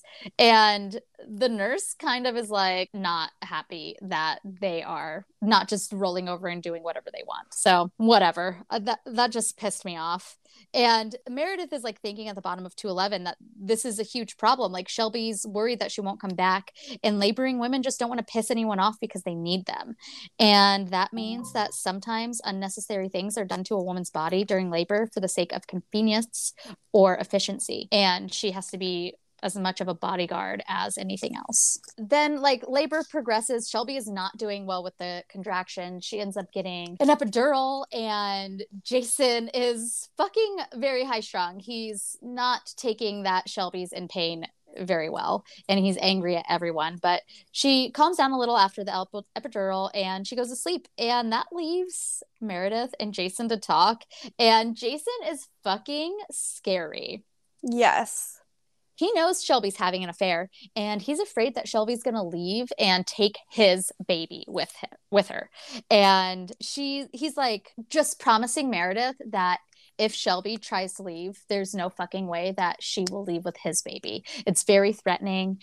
And Meredith starts to kind of wonder if he's even like abusive at the beginning of their conversation and maybe Shelby was just like laying the groundwork to like get a good like settlement in the divorce but by the end of page 213 the way he's like saying every other weekend isn't good enough for me like I'm not an idiot nobody's taking my baby away he's fucking scary and I think that he probably I think she can be cheating and he can be abusing her. I think both can yes, be true. I think so too.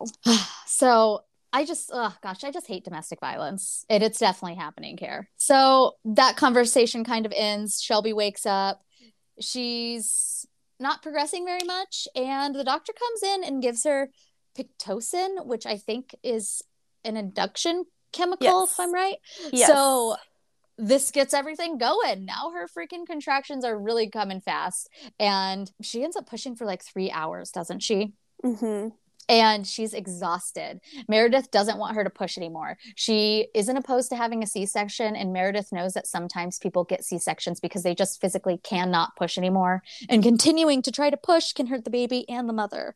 So she pulls the doctor aside and says, Would you possibly consider doing a C section soon? Because Shelby's obviously just done.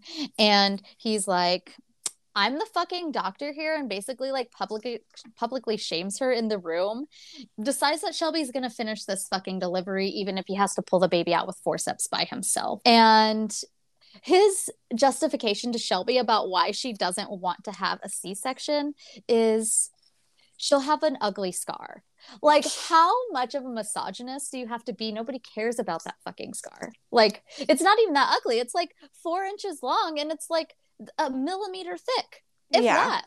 Like, yeah my God. Meredith's upset because the only request that Shelby had was a healthy baby, not avoiding a C section scar. Dr. Feingold decides to use forceps. And this this just pisses me off like like i was saying before he's doing everything the way he's always done it he's been delivering babies for 35 years and he's still delivering babies like he was 35 years ago and like was it the best?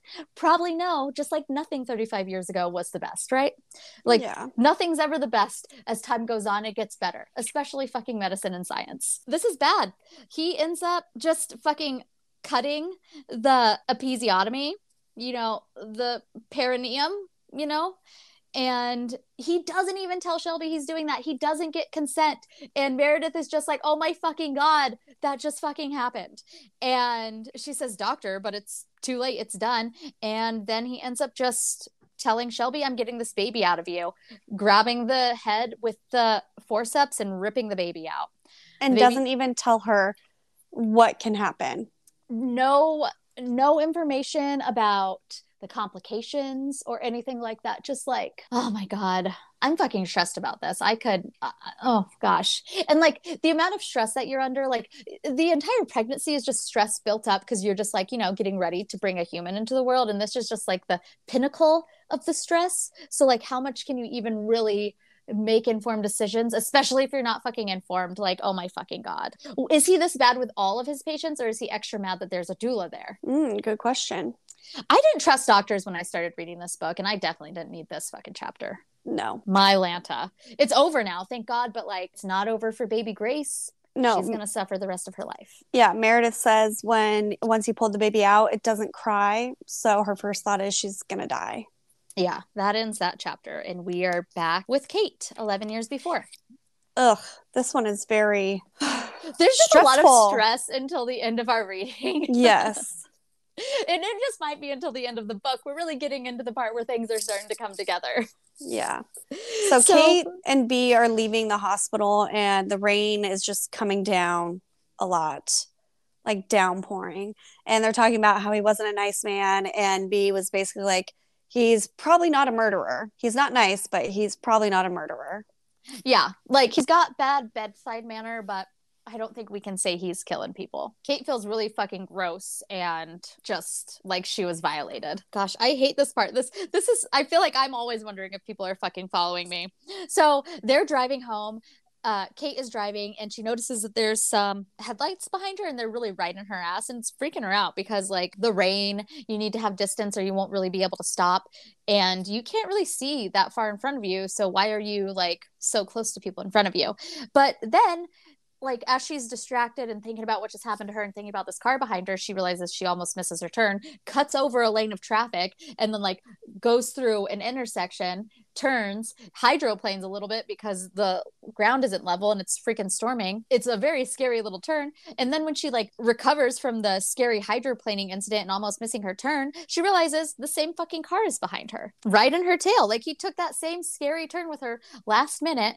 So he's clearly fucking following her. And Bea's like trying to be logical, probably just some dude from the office, like the doctor's office who you cut off and he has road rage. And Kate's like, that guy passed me. This is someone else. But they can't see who's in the car because it's so fucking rainy and dark. And by l- dumb luck, she says they pass a police station on the way home and they pull into the parking lot, and this car that's been following them, presumably, speeds off. So that's fucking freaky. And I definitely don't think that that was just a coincidence.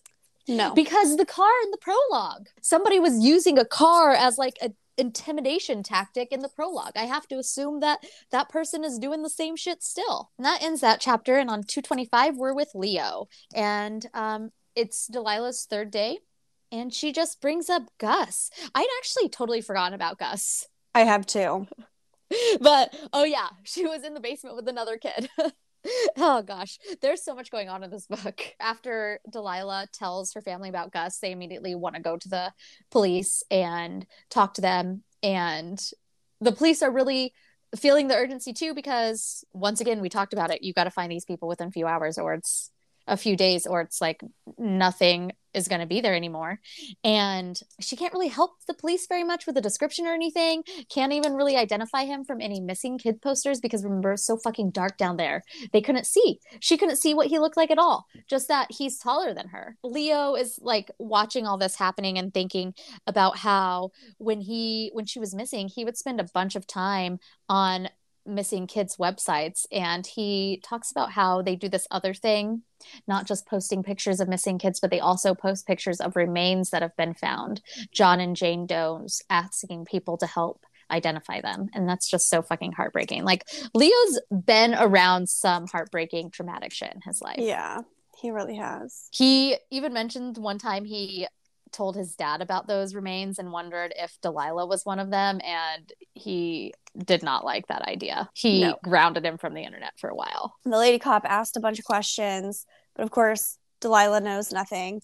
And the cop that found you drove you around the town to see if you could remember or to see if Delilah could remember anywhere that she had been, but she couldn't remember anything. Yeah, and they mention on 227 that this is a town of literally 45 people. And I'm like uh, uh, just in manpower and time that it would take the police could search 45 homes and question 45 families. Yes. But also, we know these people's names are Eddie and uh, something with an M, I think. Like the cops could cross reference this little town with those two names. These were notes I was thinking on this page, and we know that they end up doing that, thank goodness.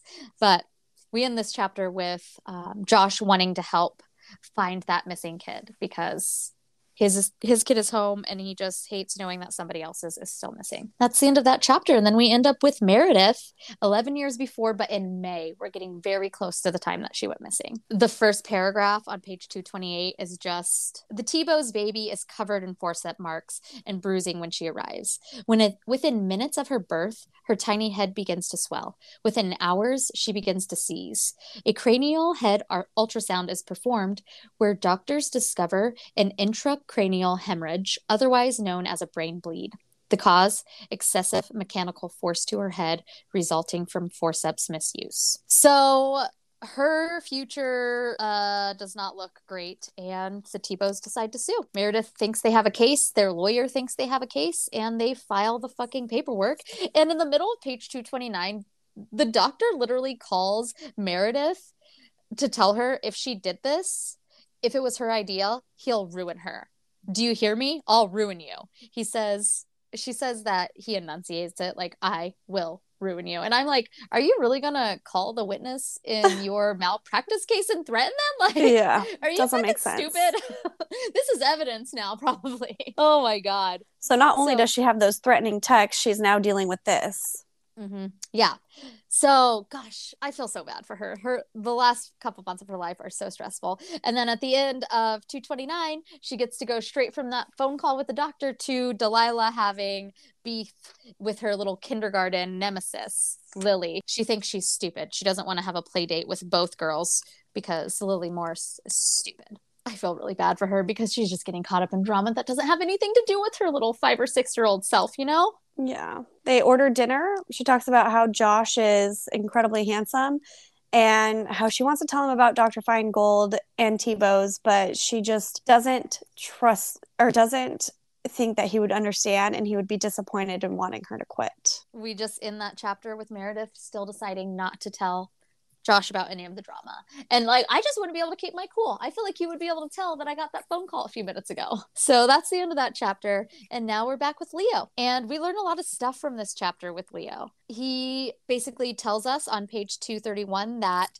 uh, at, at first the cops thought all these missing people were connected, but then they find out that Shelby was killed by her husband and now he's in prison. He threw her clothes the ones that she wasn't wearing when she was found in a dumpster behind where he worked. And amazingly, the trash hadn't been taken out before they found it. So great. Crazy. Yeah. And luckily, the people who took Delilah were dumb enough to use their real name, Eddie and Martha, and they found their house. They actually even sent pictures of the house to Delilah, Josh, and Leo, and they're just talking about how ghetto and disgusting it is and dirty. But when they go to search the house, they've abandoned it, which makes sense because they probably knew the cops would be coming to find them after that first kid got away. 232 they found they didn't find gus but they did find blood in the basement At first, I was thinking, did those people go back and kill Bless, Gus? But no, that blood's probably from when she stabbed Eddie oh yeah probably in the neck. So I'm still hopeful that we're going to find Gus alive. I'm hopeful the blood in the basement is Eddie's and not Gus's. yeah But now uh Josh really wants to do the fucking hypnosis. The lady cop thinks this is stupid, but he just really wants to do it and I guess they're going to do it. So the like night before that happens, Leo is feeling bad for Delilah having to go through all this and he goes into a room to see what she's doing and he t- he gets taught like her little wall game that she used to do where they since it was so fucking dark in their basement, they would just walk until they got as close to the wall as they could without touching it. And if you touched it, you've lost. And it's just a really cute couple pages about them bonding and about him thinking the game isn't that cool, but he plays it again anyways because it's what she wants to do. And she's finally talking to him, you know? and i feel like that's the best way to get her to open up Exactly. Like go into her world, just bringing her out into this. You, you don't bring an anxious dog into the big world and then be like, why are you acting anxious? Not saying Delilah's a dog. She's much more complicated than that, meaning the approach needs to be much more complicated than that. yes So that ends that chapter. It's a sweet chapter, and I'm glad that there's finally something cute happening because, Jesus Christ, I was Yeah. stressed. yeah mary needs to mary needs to sprinkle us with some kindness Yeah, she she gives it to us really sparingly, so we really appreciate it when we get it. I wonder what she like reads when she's actually at home. Do you think she reads books like this, or do you think her mind is just super dark and she reads like I don't know? what if she reads uh those like nancy the romance books i don't know my mom reads them Oh my gosh! Oh my gosh! My computer just died, so I can't even Google this. But I know exactly what you're talking about—the old timey ones with the guys with the long hair in the front and the dresses. yeah the girls with the dresses. It's always yeah. My mom loves her. Nora- period. nora mm. roberts Nora Roberts, the queen of the periodic romance. Yes. That, that would be funny if that's what she's reading and then writing this. that would be hilarious All right, so we are with Meredith in May. Ugh, fucking page- cassandra Oh my gosh, right? We get to find out what a truly crazy cunt Cassandra is and how she's been this whole time. And Meredith really wants to make okay with this friend. Like she wants to be friends with Cassandra. I mentioned that. She like and I, I mentioned I think it's weird. She's really kind of jealous of her. And um she needs to make good with this friendship because her daughter's friendship probably relies on it too. yeah I feel like that's a lot of the reason moms even put themselves out there so much. She brings So- a cake over as her kids are in school and daycare, and Arlo's there. Cassandra's like, What are you doing here? They get into Mhm. the kitchen. Cassandra makes coffee. She doesn't even bring the coffee to the table. She brings a photo album to the table. Yes. She says, I have something I want to show you. And right in that fucking moment, I'm like, it's going to be a picture of Meredith and Marty. I fucking knew it. Mm-hmm. Ugh. And it's an old ass photo album from way back in the day. And of course, there's a picture of Marty and Meredith. Marty's ar- arm is around her. They're obviously friends. And it's like a college photo from, you know, their college. And obviously, Meredith has to admit that they've known each other. And Cassandra wants to know why wouldn't you and Marty tell me unless you had something to hide? I've known for weeks what you two were up to. You thought you could get away with it. And Cassandra's obviously assuming that they're still having an affair, and this just sealed the deal for it. And Meredith is like, Yes, we did date before, but nothing has happened to us between us in 18 years. Like, I promise. It was young love. And that really sets Cassandra off. Like, you loved him. Meredith is still trying to smooth it over. Like, I thought I did. I was young. You know, you know what it's like when you're 18. And Cassandra's like, Why did you lie to me, though? And Meredith is like, I didn't lie, and I'm kind of mm, you kind of did. You kind of did, but like keeping secrets like that, it's it's not really on Meredith to tell her. It was on Marty to tell her. Yeah. But the fact that Meredith wanted to pursue a friendship with a lady who she knew like didn't know that she loved her husband and you know let's let's get to the next part and then I'll further my my Yeah. thing there Yeah. because Cassandra wants to know if Josh knows and she wants Meredith to tell Josh. And then she wants to know did they sleep together? And Meredith's like, I was 18. And Cassandra's like, answer the question did you or did you not sleep with my husband? And meredith is finally like i did. And that's when cassandra pulls out a little paper a little note that meredith had written to marty back in the day saying i was pregnant and she was pregnant and she was going to keep the baby regardless of if he wanted to be involved or not. Cassandra had that note the whole time she was questioning her. She just wanted to her, to admit it before she told her she had the evidence like why are you being such a bitch about this? Like just confront her. Why are you being so crazy about this? Obviously yeah. i'm assuming she confronted marty about this and he's like i don't care it's not a big deal so she needed to get somebody's attention about it but whatever then she wants to know what happened to this baby and meredith's like i miscarried at 12 weeks and she's like shame like a fucking bitch like oh my gosh and then it goes on a little more. Cassandra's like, Are you still fucking my husband? And then we find out that Marty has been sneaking out in the middle of the night to go hook up with somebody. And I'm like, Obviously, Shelby. Shelby. Yep. So I mean, he takes his ring off. Shelby mentioned that the dude took his ring off in the prologue. And she was like wondering in the prologue what this guy told his wife. And it was something fucking stupid, like going to get ice cream and not bringing ice cream back. He's not even a good cheater. But I think it's so weird that Meredith wants so badly to be friends with this woman who she has such a weird secret from. You're going to keep that secret in your friendship forever? Like that was her plan? It's yeah. very weird to me. It's very weird that she very pursued weird. this. The last paragraph made me pretty sad. Uh, Meredith is thinking, It saddens me to think of Marty sneaking out late at night to cheat on her, though I can't say I find it shocking. Not because of anything Cassandra has done or anything, but because the Marty I knew in college was slick he was a ladies' man. Maybe he hasn't changed as much as I thought. Mm. Honestly, at this point, I'm thinking, like, even though it seems like Meredith is a little jealous of Cassandra, she looked out like her husband loves her. She loves her husband back, and he, nobody seems to be cheating. Yeah. Meredith is still trying to smooth this over, saying it isn't me if he is cheating on you. I wouldn't lie. I never lied to you. And Cassandra's getting so worked up that the baby is like crying. Meredith is like asking her to give her time to tell Josh she doesn't want it to come from Cassandra. And Cassandra's like, Well, I wouldn't do that to you, Meredith. I'm not that kind of friend. And Meredith is still once again trying to smooth it over, saying, Well, Mart, I'm sorry, Marty, and I didn't tell you. Like, we thought it was for the best. And I'm like, You guys didn't think it was for the best. She told us the story. They met, and Marty just shook her hand like she was a stranger and went along with it. I bet you he pretends he doesn't know any of his hookups. Yeah, probably. And yeah.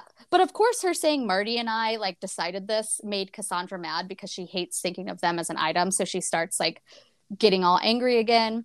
And Meredith gets up to leave. And then Cassandra says, I hope you rot in hell, hell, Meredith. I hope you both rot in hell. And now Meredith is like, this sounds like those fucking text messages. She confronts Cassandra's right there about it. And Cassandra confirms it and even confirms that she's been following her, saying if she's done anything, Meredith deserves it. Like this, we end up on two, page 242 with Meredith not letting Delilah play with Piper anymore.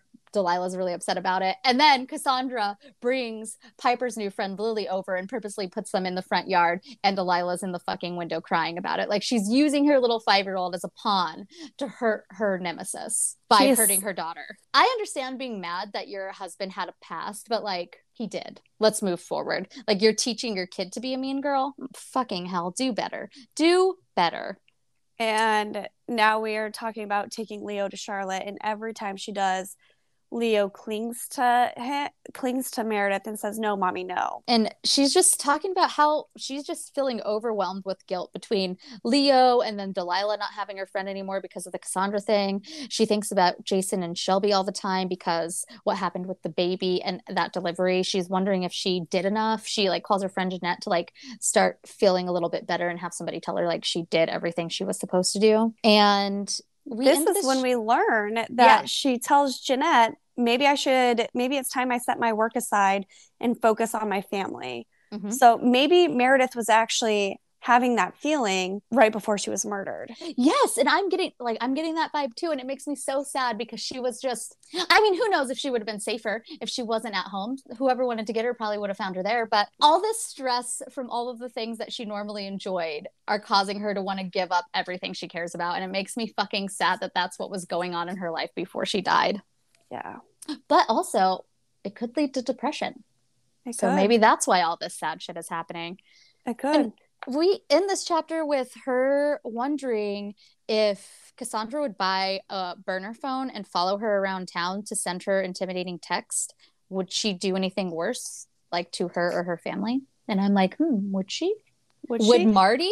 And then I wonder, Cassandra's been following her around. So Cassandra could have ruled out that Meredith was cheating on her husband Right. Like, easily. why are you following her when the fucking okay, obviously she's not following them when Marty is sneaking out to do his affair because she's home alone with the kids. But like Yeah. who does she does she have the kids when she's following Meredith around the town or is she leaving Marty at home to watch the kids while she goes and does her stalking shit? Like I have so many questions. When you're a criminal with young children, how much are they involved in?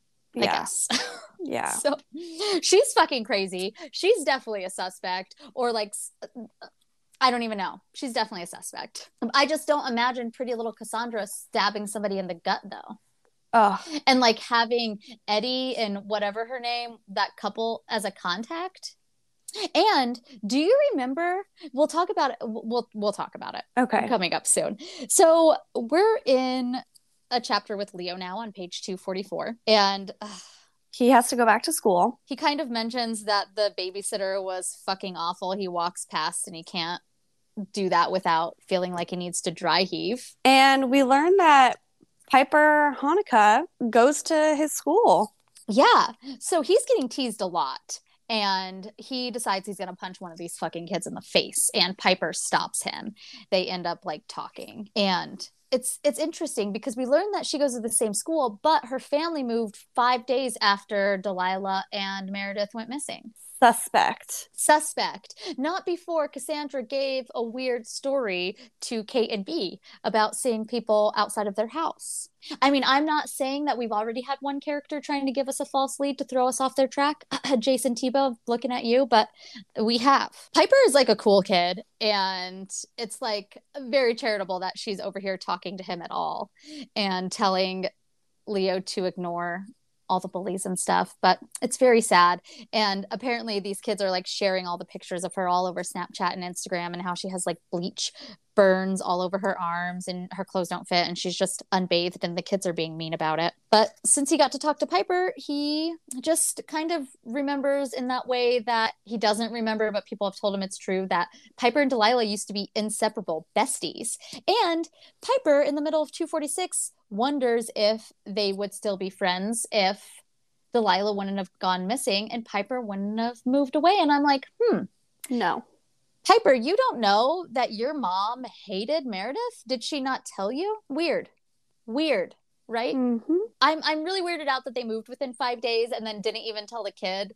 Like they let the kid believe that everything was fine. Like Cassandra manipulated her entire little friend group when she was a child for her personal reasons and didn't tell her. But I I mean, Yeah. I guess you wouldn't. Piper only stopped him from punching that kid so he wouldn't get expelled and I'm like, would being expelled be the worst thing for you? Mm-hmm. This and school sounds fucking shitty. it does. And so in 247, we also learned that Leo had asked Josh to put their house on the market because he just wanted to start over, but Josh didn't want to because he wanted to be in the same place if Delilah ever came back. And I get that. I imagine that Josh wasn't going through the same like alienation with his peers that Leo was because like I imagine that adults are probably going to be a lot more understanding to the fact that if your family members go missing, you're going through a stressful time and it's not the time to make you feel unhuman and unwelcome, you know? Yeah. So he probably didn't even understand the struggles that Leo was going through. Plus, he probably had no idea that some shit was going on at Charlotte's Exactly. because it doesn't sound wait no he might have known about that because meredith did show him the bruise so hopefully we get some closure on that i'm sure we will now we're in kate's chapter 11 years before 248, the last 18 pages of our reading. yep we're not going to talk to any of the other characters for the rest of this episode No. Uh, this one was actually really anxiety inducing. So Kate i couldn't even talk at the beginning of this episode because i had read this like an hour before and i was rattled. So Kate and Bea get home, but they pull in through, I guess there's alleyways in the back of the house so they can pull into their garage. yeah they say that the whole neighborhood is set up like this to like keep the front looking nice so i imagine it's a nice neighborhood with no cars parked on the street because the driveways are in the back. Sounds fancy. When they're pulling in josh is pulling in at the same time and he looks a little worse for wear his shirt's not tucked in his pants are falling off because um, he doesn't have a belt and i'm assuming he's lost weight in the few past few days and he went out searching for the girls by himself, even though the search party wasn't working today. He put his son in daycare and hadn't seen his dog all day because he just can't sit down and feel listless while his family is out there. And it's still raining. Bea and K offer to take Wyatt. They say that Josh needs to get Leo and spend some time with Leo. Yeah, because they're, Leo is also his family. yeah, and they're a little put off that Leo doesn't know what's going on. Like he thinks Meredith's at work and that Delilah's sick. And Yeah. they're like, you need to like try to explain some stuff to him. He's a smart kid. And you know, I agree with them. And I think about this a lot, like just lying to your kids in general about like like Santa and stuff. Like putting on big lies to your kids for a long, long time. Some psychiatrists think that like causes them to mistrust people in their later life. And this feels like one like my mom went to work and then we were at her funeral. Like it feels like one that would facilitate some mistrust later in life Yeah. they go and get the dog to walk him so Josh can go hang out with his son. And they're just having like a normal night in. I mean, not yet. Kate has to take a shower because she just got fucking sexually assaulted almost at the OB's office. And all the men are working. So she has to like go into the shower, the only shower that's working, the bathroom that she shares with all the men workers in the house, and lock the door and hop in the shower. And she's just talking about how weird it feels. And I would fucking hate that. I would too. But she gets dressed, she goes downstairs. Bea and Wyatt, the dog, are just getting back from their walk. So they end up like sitting down. The workers have left. They're going to have some wine. And Bea is still on her. I don't think Dr. Feingold is a killer. I think he's just a creep and a bad doctor. And I think he just pretended he didn't know Meredith because she's a witness against him. Which And- makes sense. yeah, it makes total sense. Very logical. You know, they're just talking about all the shit that's going on and how awkward and awful that visit was and how maybe it wasn't illegal or maybe not even unethical, even though I kind of would argue that maybe it was unethical. But probably what happens happens to a lot of people, and probably she shouldn't think this guy's a murderer over it. They decide to call the police and tell them about all the information they've got because they they talked to Cassandra. They haven't told the police about that. They also talked to the doctor and they talked to the doula Jeanette. So they call the cops and tell them about all the stuff that they've learned. At this point, I'm like, is Cassandra's story a lie to like put everybody off her trail? Which I've already told you, but yeah, we're reminded at this point that maybe there's a red herring. The cops, of course, are going to look into it though. They got to look into everything. And they're like, most security systems do not record stuff that, like, they don't save the footage that long. So we're probably not going to get anything. So we are going to look, but don't get your hopes, hopes up. And I'm like, okay, well, this would take some time away from them. The cops They- obviously are like, you shouldn't have gone to that doctor, you crazy people. Like, let the cops do the detectiving. But Yes. they end up telling him everything. And then they get off the phone and boom, the power goes out in the whole fucking house. And right after the power goes out, a door slams upstairs.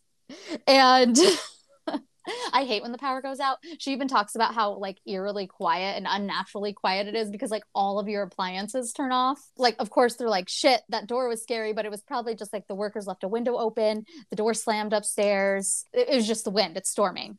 And Bea is trying to be like, you know, Rational. rational, but Kate is two glasses of wine in. She's been going through a lot of stuff and she's stressed out. So she goes over to the umbrella stand to get a weapon and she looks looks, out- across looks outside her window and sees the neighbors across the street have power and so now she thinks it's just their house Yes.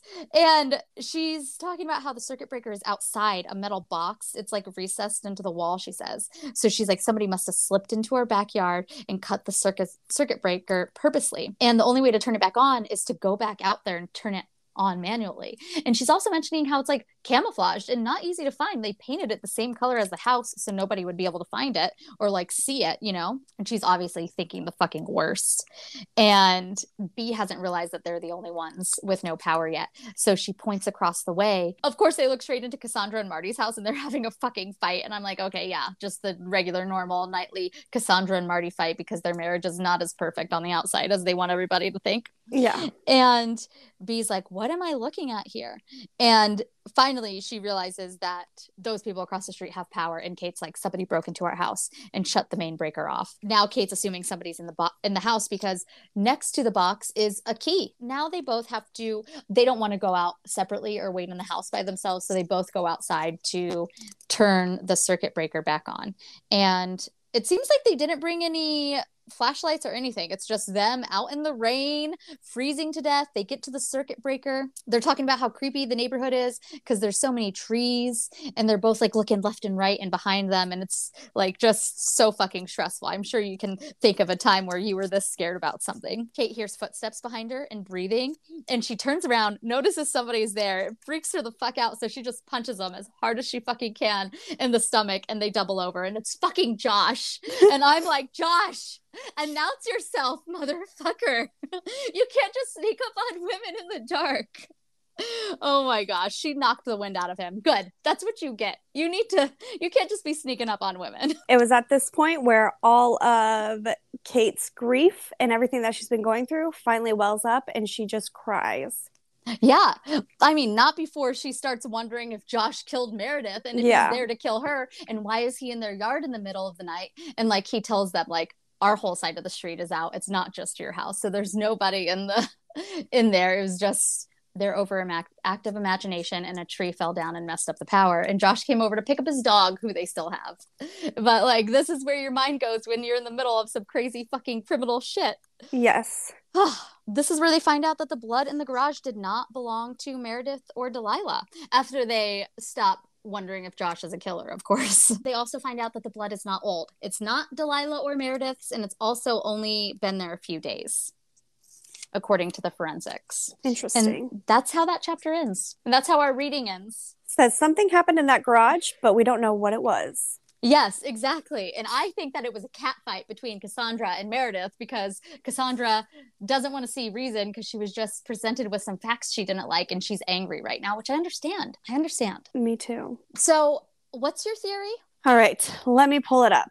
Okay, you got it all typed up for me. I'm excited. I do. Obviously, Dr. Feingold did not kill Meredith or Shelby. I think Cassandra killed Shelby because she found out about the affair and framed Shelby's husband. I also think mm. Cassandra enlisted Charlotte to harm Leo and hurt Meredith and kidnap Delilah.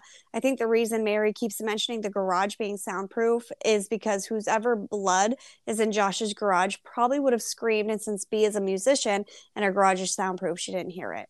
Interesting, interesting. So you think Cassandra's the mastermind behind everyone's death? I, I could see it. I could see it. And Jason Tebow is just such a big dumb idiot that you could frame him. Yeah. I think she probably held on to the clothes and then when they found the body, she's like, All right, let me go dump this. Yeah, right? I I honestly don't even know what to think. Like it's got to be a character that we know, right? She's Yeah. not going to introduce a character we don't know yet. How does Cassandra know Eddie and Martha? Those were the people that were kidnapping had Delilah the whole time. Yeah. That's the part that's bothering me. Who knew those people to give the kid to them?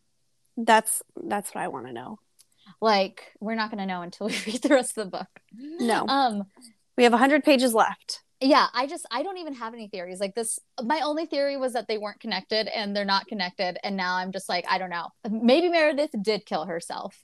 Maybe. I don't believe that though. I just don't think women go around knifing themselves in the gut because their first cut didn't work. I don't think so either.